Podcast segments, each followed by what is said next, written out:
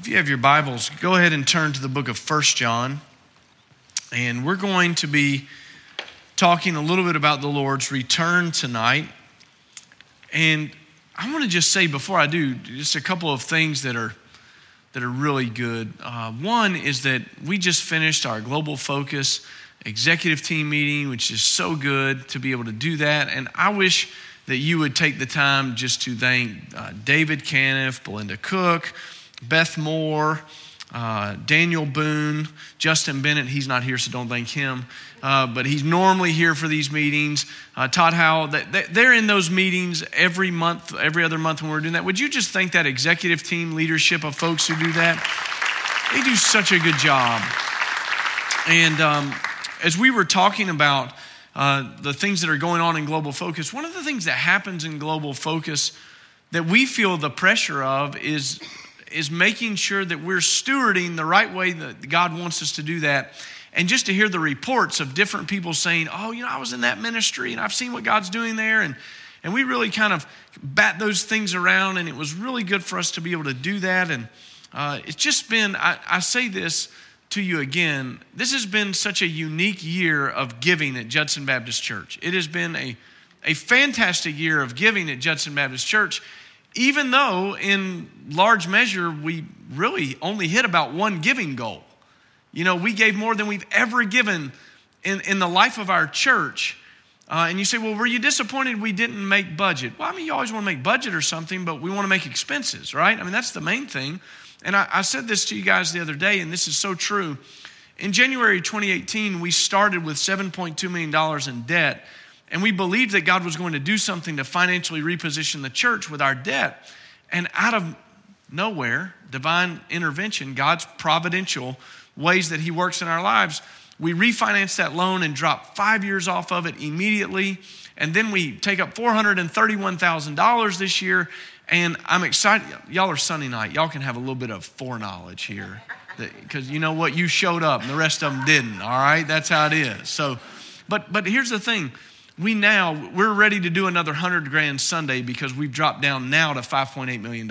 That's amazing. So just praise the Lord for that. I mean, it's just, it's just some good things along those lines. We need to keep doing that.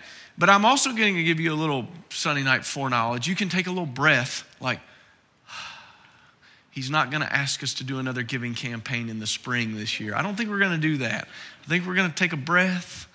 It's going to be okay. But if you want to keep giving, keep giving. You know, we will never refund that check. I'll tell you that. Um, tonight, as we talk about the Lord's return, I was struck by something I read this week that one out of every 25 verses in the New Testament deals with the Lord's return. That's a lot. That is a lot. Now, you, you account for the book of Revelation being so much of that. The gospel writers speak a lot about it, but one out of every 25 verses deals with the Lord's return. That must mean that it's important for us. In fact, a little Bible trivia for you uh, four books in the New Testament don't speak about it at all, and three of them are very short 2nd and 3rd John, Philemon.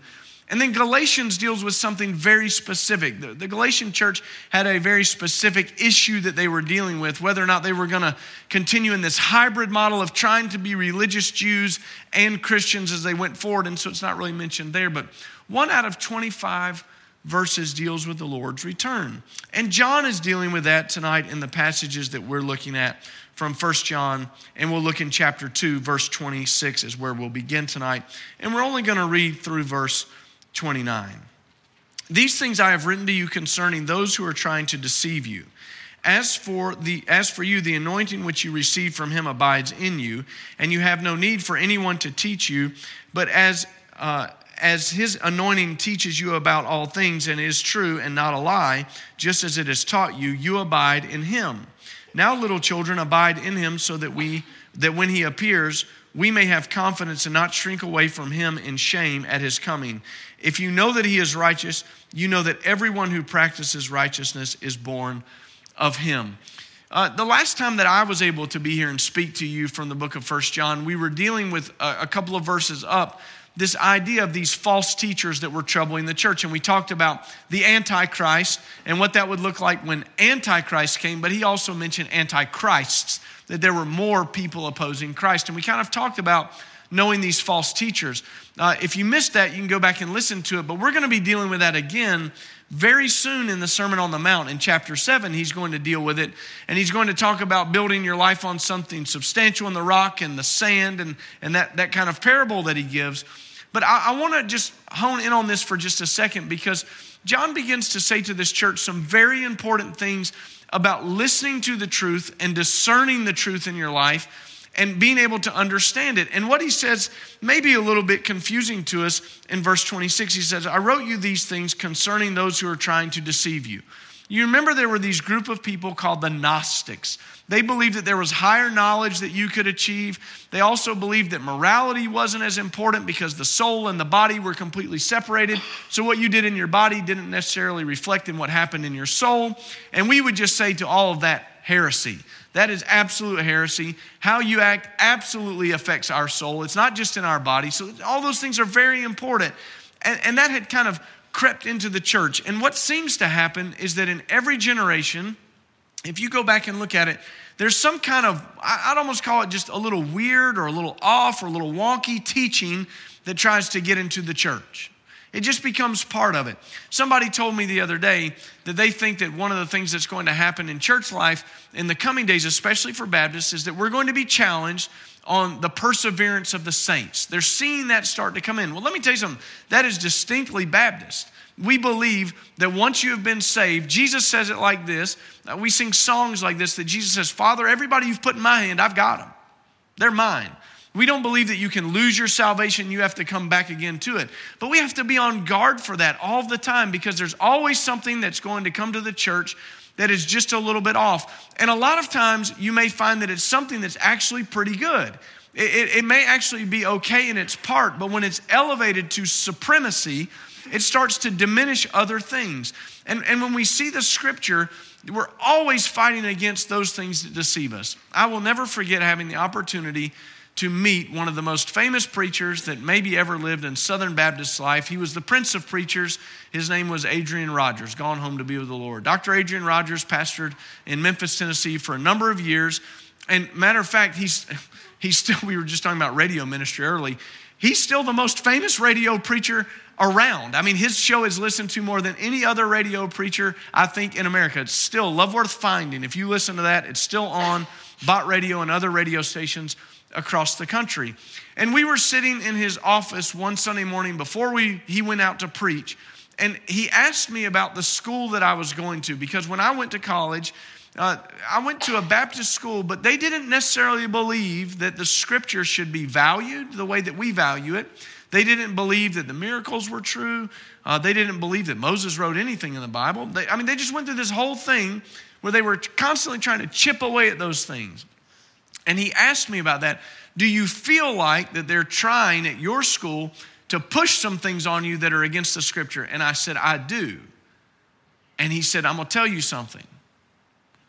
Every lie is built on the truth. Every single lie is built on the truth. And if you will just sit tight long enough and hold on to the truth, the lie will be exposed and fall away, and the truth will stand. That's great news for us tonight in the world that we live in, especially because people all over America call themselves the Church of Jesus Christ, and yet they preach a gospel contrary to the gospel of Jesus Christ. And we say, Well, I don't know how to deal with this culturally. Don't worry about the culture, worry about the scripture. Worry about the truth. And if you dive into the truth and you begin living the truth, what John is saying here, there's all these people trying to deceive you. And notice what he says in verse 27 you have this anointing which you received from him, and it abides in you, and you have no need for anyone to teach you. Now, he's not saying there that we don't need teaching from the scripture, but he is saying something that's really important. When you became a believer, the Holy Spirit came into your life. It's the anointing of the Holy Spirit in your life. And the Holy Spirit guides you into all truth. Guides you into all truth. Now, the Holy Spirit uses the scripture as we read it, and, and here's the thing what we know is that having teachers and preachers and people who go to seminary and study and do all that, that is all fine and well. But the church has been getting along just fine without that for a long time, right? Do you remember what they said about the disciples when they first persecuted them in the book of Acts? They began persecuting them and they said, uh, We're going to bring you guys in here and you shut up and don't talk about this Jesus stuff anymore. And all of a sudden they were amazed. Why? Because they knew they were untrained men, the scripture says. They, they were fishermen. But what had happened? They had had an encounter with the living Lord Jesus Christ. They'd been filled with the Holy Spirit. And when Peter begins to preach, I dare you to find a better sermon than Acts chapter 2. I dare you to find one. It doesn't exist. Look at Stephen's sermon when he preaches right before he's martyred. I dare you to find a better sermon. They hadn't spent a day in seminary, they hadn't spent a day learning the things that we have available to us. I promise you, they didn't have Logos for their computers. You know, they didn't have all the stuff that we have. And yet they were able to speak. Why? Because the Holy Spirit was ministering to them. When you grab the scripture and you start reading it, you'll have anointing from the Lord to know what is true, and you'll be able to discern the truth. And it's like my grandfather used to say, I say this to you guys all the time, but he, he used to say this all the time. When things don't add up, they just added up, they're wrong. It just showed you everything you needed. So he would say, if you're in this situation and it feels a little bit funny, if it feels off, it's because it is. Like if it's a business deal and it's too good to be true, it's because it is too good to be true. It just added up for you, right? So when you're sitting there trying to kind of discern the culture, when you're trying to discern what's right and wrong for your family, when you're trying to discern a business decision and somebody says, Oh, God doesn't care about that. You do whatever you want to do. You say, Wait, wait, wait. God does care about it. If you were in the second service this morning, I read to you from a psalm that has just meant a lot to me, Psalm 25. And, and one of the things that, that David was declaring in that psalm is that when you fear the Lord, the Lord lets you in on secret counsels. Now, I love that. How many of you like a little bit of secret counsel tonight? That's good for our lives, isn't it? He says he'll give you the secret counsels that you need to know for your life. He'll guide you into all truth and so we don't have to worry about people who are troubling the church. We have to stand firm in the truth and protect the truth. And I tell you, that's something that I feel so, so impressed by in our own life at Judson Baptist Church. We have to stand in the truth. We can't bend to the culture, and we can't allow someone to come in here and try to bend us to something that we know isn't true. So we're constantly teaching the truth. And when somebody says, Well, I think this, you go, Oh, wait, wait, wait. We're going back to the scripture. I think won't cut it. Let's find out what God says. Let's try to bend our lives to His instead of trying to bend His truth to us. So He says that if we abide in Him, and that's so, so uh, Johannine speak right there. He loves that word abide, that we have this truth. Now look at verse 28. He gives a command Little children, abide in Him, so that when He appears, we may have confidence and not shrink away from him in shame at his coming. If you know that he is righteous, you know that everyone who practices righteousness is born of him. Let me ask you a question. Do you think that it would be possible tonight for someone to be moral and not righteous?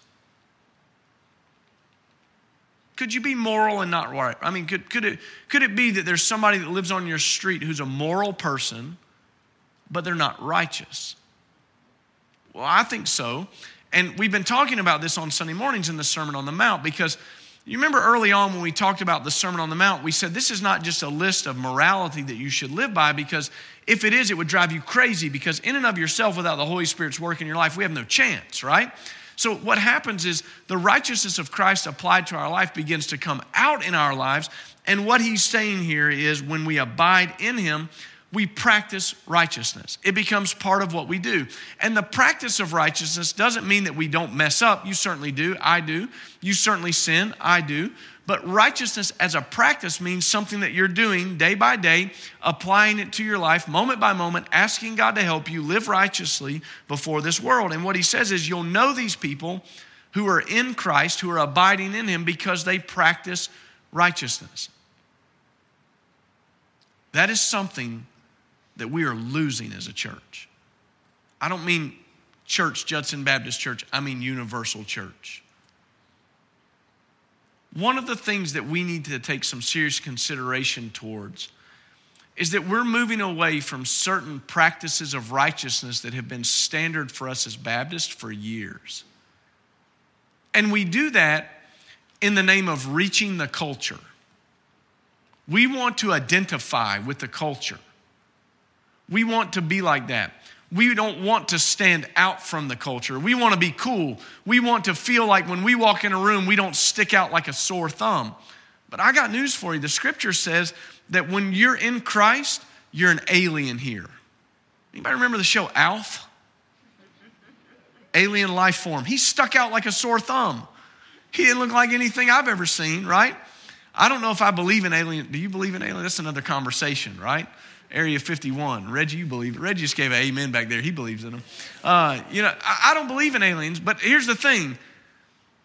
If you're an alien, uh, the way we think about them, life is different when you walk around on this earth, isn't it? It should be different. It should feel just a little bit uncomfortable. And, and I, I think I read this uh, many years ago. Somebody said, a wise man once quoted, said that when you come to a fence, Another wise person asked, Why is the fence here? Because you might hop the fence and get the bull, right? The bull by the horns, you think you have it, it comes and gets you. And, and, there's some things that have been placed in our lives, and we're running past those things right now as if they don't matter, as if our morality doesn't matter, as if our righteousness doesn't matter. And he's saying, when we abide in him, we practice righteousness. That's who we are. Why? Did you read this? So that at his coming, you will not shrink away from him in shame. Can you imagine the Lord showing up tonight and you diving under the pew? Oh, man. Now, what we know about the Lord's return is, is kind of, I guess what I would say, there's some things that we know for certain, parts of the eastern sky we know that he doesn't even know the time. The time is fixed by the Heavenly Father. The trumpet will sound. He's going to return. Can you imagine in that night, that day, that hour, kind of going, oh man, I hope he doesn't bring up, you know, that thing. How awkward is that, right? It couldn't be any more awkward than what we see in Matthew 25. Would you turn over there with me?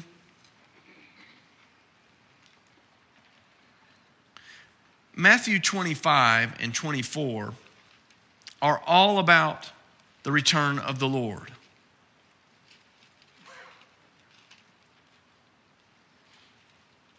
When you read Matthew 24, you get these signs of Christ's return you see that we're going to be living in perilous time. Then he talks about the tribulation and the glorious return, then the parable of the fig tree. And then he says, Be ready for his coming. Then the parable of the ten virgins, because there were some that weren't ready, right? They weren't ready for, for the master to return. But then the parable of the talents. Verse 14, Matthew 25. For it's just like a man about to go on a journey. He called his own slaves and entrusted his possessions to them. When I think about that parable, I think about Jesus gathering the disciples and saying, I'm out of here. You guys head back to Jerusalem, hang out and wait for the Holy Spirit. Because when the Holy Spirit comes upon you, you will be my, my witnesses in Jerusalem, Judea, Samaria, to the ends of the earth. So he tells them to do that and he entrusts them with something. It was the gospel. He's entrusted them with the keys to the kingdom, right? They have it. When, when I think about the keys to the kingdom, it's that you literally have the opportunity, and I mean, this is figurative speech here, but you have the opportunity to unlock the door for somebody to enter the kingdom, right? When you share Christ with them, they receive Christ. Jesus says that we're, we've got the keys to the kingdom. We're unlocking the door for people to know him. We have that. So here, the, the master leaves all of his possessions. We've got it all the Holy Spirit, the keys to the kingdom, the Word of God. We have it all. Verse 15 To one he gave five talents, another two, another one, each according to his own ability, and he went on his journey. You know what happens. Immediately, the one who had received the five talents went and traded for, gained five more. In the same manner, the one who had received the two talents gained two more, but he who had received the one talent went away, dug a hole in the ground, and hid his master's money. After a long time, the master of those slaves came and settled accounts with them. The one who'd received the fives came up saying, uh, I, I had five, master, and I have gained five more. The master says to him, Well done, good and faithful slave. You're faithful with a few things, I'll put you in charge of many. Enter into the joy of your master. Also, the one who had received the two talents came up. Master, you entrusted me with two talents. I gained two more. His master said, Well done, good and faithful slave. You were faithful with a few things. I'll put you in charge of many. Enter into the joy of your master. And the one who'd also received the one talent came up and said, Master, I knew you to be a hard man, reaping where you did not sow, gathering where you scattered no seed. And I was afraid and went away and hid your talent in the ground. See, you have what is yours. But his master answered and said to him, You wicked, lazy slave. You knew I reap where I don't sow and gather where I scatter no seed. Then you ought to have put my money in the bank, and on my arrival I would have received my money back with interest. Therefore, take away the talent from him and give it to the one who has ten. For everyone who has more shall more be given, and he will have an abundance. But the one who does not have, even what he does not have, will be taken away. Throw out the worthless slave into outer darkness, in that place where there will be weeping and gnashing of teeth. It's like being ready for a test. How many of you are glad school's over? I'm, I'm, I'm, telling you what, I wake up every day and thank God I don't have to go to school when I'm dropping my kids off.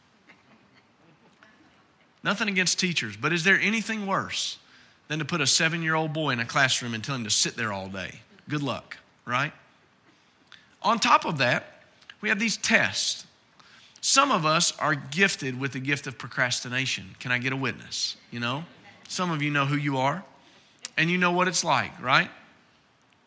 You know what it's like when you studied and you're ready and you're prepared and you walk in and you take the test. It's great when you come home and mom says, How was your day today? Got 100 on the test. I knew all the questions. I'd studied, I was prepared, I was ready. But I've lived through a lot of these types of conversations. How was your test today? Uh, well, you know what? I'm not really sure yet. What do you mean you're not sure? I thought I did pretty good. I studied. Have you ever said that? I studied. I've said that so many times. My parents used to just shake their heads. They couldn't even stand it because they knew that the call was going to come from the teacher. You got to come in for the conference, right? Because he wasn't ready. He wasn't ready. When you're ready, you do like the first guy did. You walk up, glad you're back. Took the five, did what I needed to do, got you five more. It's good, right? I got you five more. Right? I mean, there's no shrinking away there. There's no, there's no moving away from that. There's no, oh man, the master's back quick. What are we going to do? What do I have to do? Uh, I haven't been doing what I should have been doing. There's none of that with this guy. There's none of that with the guy who receives two. That slave walks up, Master, hey, hey, hey, good to see you. Glad you're back. Got the two, got two more. It's been good that you were gone, and business has been booming since you were gone. I took care of business. But I mean, what if you're the guy who's like, well, I didn't really want to do anything with what you left. I certainly didn't want to practice righteousness. I had the scripture, I never read it. Now, in this parable, we can assume that this person never had a salvific moment. I don't think that's what John's talking about. I think he's talking about a believer who shrinks away in shame, right? This parable says this guy was cast into outer darkness. And, and maybe we don't have a real sense of what this is going to be like because I think we all know that we're going to heaven and we're going to receive you know, a jewel in our crown, and we hear that we'll lay the crowns at Jesus' feet and there's a reward waiting. And maybe some of us just think like, I mean, well, who cares? Just getting into heaven's good enough. Like that's that's good with me. But here's the point. I don't want to be found having unconfessed sin in my life or the practice of sin in my life when Jesus comes back. One of the great youth ministry tricks, Pastor Dan, that you can start using, I've used on me all my life by youth pastors, just think about what you're doing and what would happen if Jesus came back right now while you're doing that, right? Oh my goodness. Nobody wants to think like that, right? It just tears you up. You mean like when I was cheating on the test, looking off that kid's paper and Jesus came back? Yeah, that's shrinking away, isn't it? Or, or when you're, you're cheating time at the company and Jesus comes back? Yeah, that's a shrink away moment. Practicing righteousness means that when he comes back, you walk up and you're like, it is awesome to see you today. I'm so glad you came on today because I have it right. I got the practice of righteousness going, and I have been abiding in you. I've been living in the Word. I've had the keys of the kingdom. I've been practicing my faith. I've been sharing the gospel. I've been engaging people with the gospel. I've been doing what I need to do. And you say, This is a good day. Let's go home. Totally different than, Oh, man, I didn't see you coming back today. I thought I had a little more time. I thought I could get away with this just a little bit longer. I thought I could manage my sin just one more day. And I always meant to deal with that thing that you kept talking to me about the Holy Spirit. I was going to do it, I just never got around to it. One of the guys in the church is part of a, a woodworking crew. They do things on these wooden lathes, and he brought me this thing and he gave it to me. It was a little round wooden coin, and it just said, to it on it. And I thought, what in the world is this? And he said, Well, that's when you don't have an answer for why you didn't get something done at home. You just take that coin out and you give it to your wife. See, it's a round to it. So I was going to get a round to it and give it to her. I don't think that works at our house. I don't know. If you want to try it, welcome to it. I'll put you in contact with the guy and he can get you one, right? You don't want to show up with Jesus like that. You don't want to show up going, Oh, I'm shrinking away. What you want to do is show up and have him say, Good for you. Well done, good and faithful slave. Enter into your rest. Let's go. That's all there is to say. That's what you want. That's what I want. And when I read this parable of the talents, it, it just so ingrained in my mind this week that I don't want to be found shrinking away. I don't want to be found going, oh, I meant to do that. I was going to do that. But what I want to be found is abiding in the Lord Jesus Christ, practicing righteousness so that when He shows, our righteousness shines like the noonday sun, and that's all there is to it. Enter into the rest. Good. So, what about us? What do we do with something like this?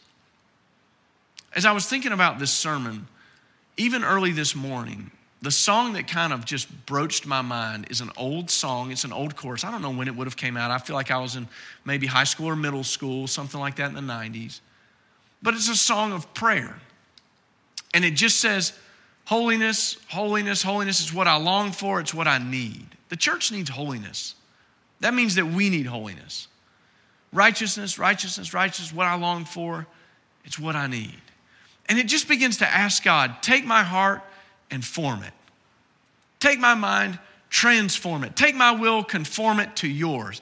And that's the prayer that we need to be praying tonight. That's the prayer that we need to be praying tomorrow morning when we wake up is that we won't be found shrinking away from the Lord or trying to hide, ducking under the pew when he shows up, but that we will have been so transformed as living sacrifices that what happens is our righteousness shines like the noonday sun. And when Jesus comes back, we will have weathered the storm of heresy in our generation as every generation before has done. And we will be found faithful and true, living holy, righteous lives for Him. And that when He comes back, all we'll hear is enter into the rest. Good job. Well done. Come on in. Would you pray with me? Father, for our lives tonight, help us to know the truth and to abide in it, to listen to the Holy Spirit as He speaks. And we ask you, Lord, we want to be holy, we want to be righteous, we want to be faithful. And we're asking you tonight to change our hearts, our minds, and our will so they conform with yours. Transform us as we abide in your presence right now. In Jesus' name we pray. Amen.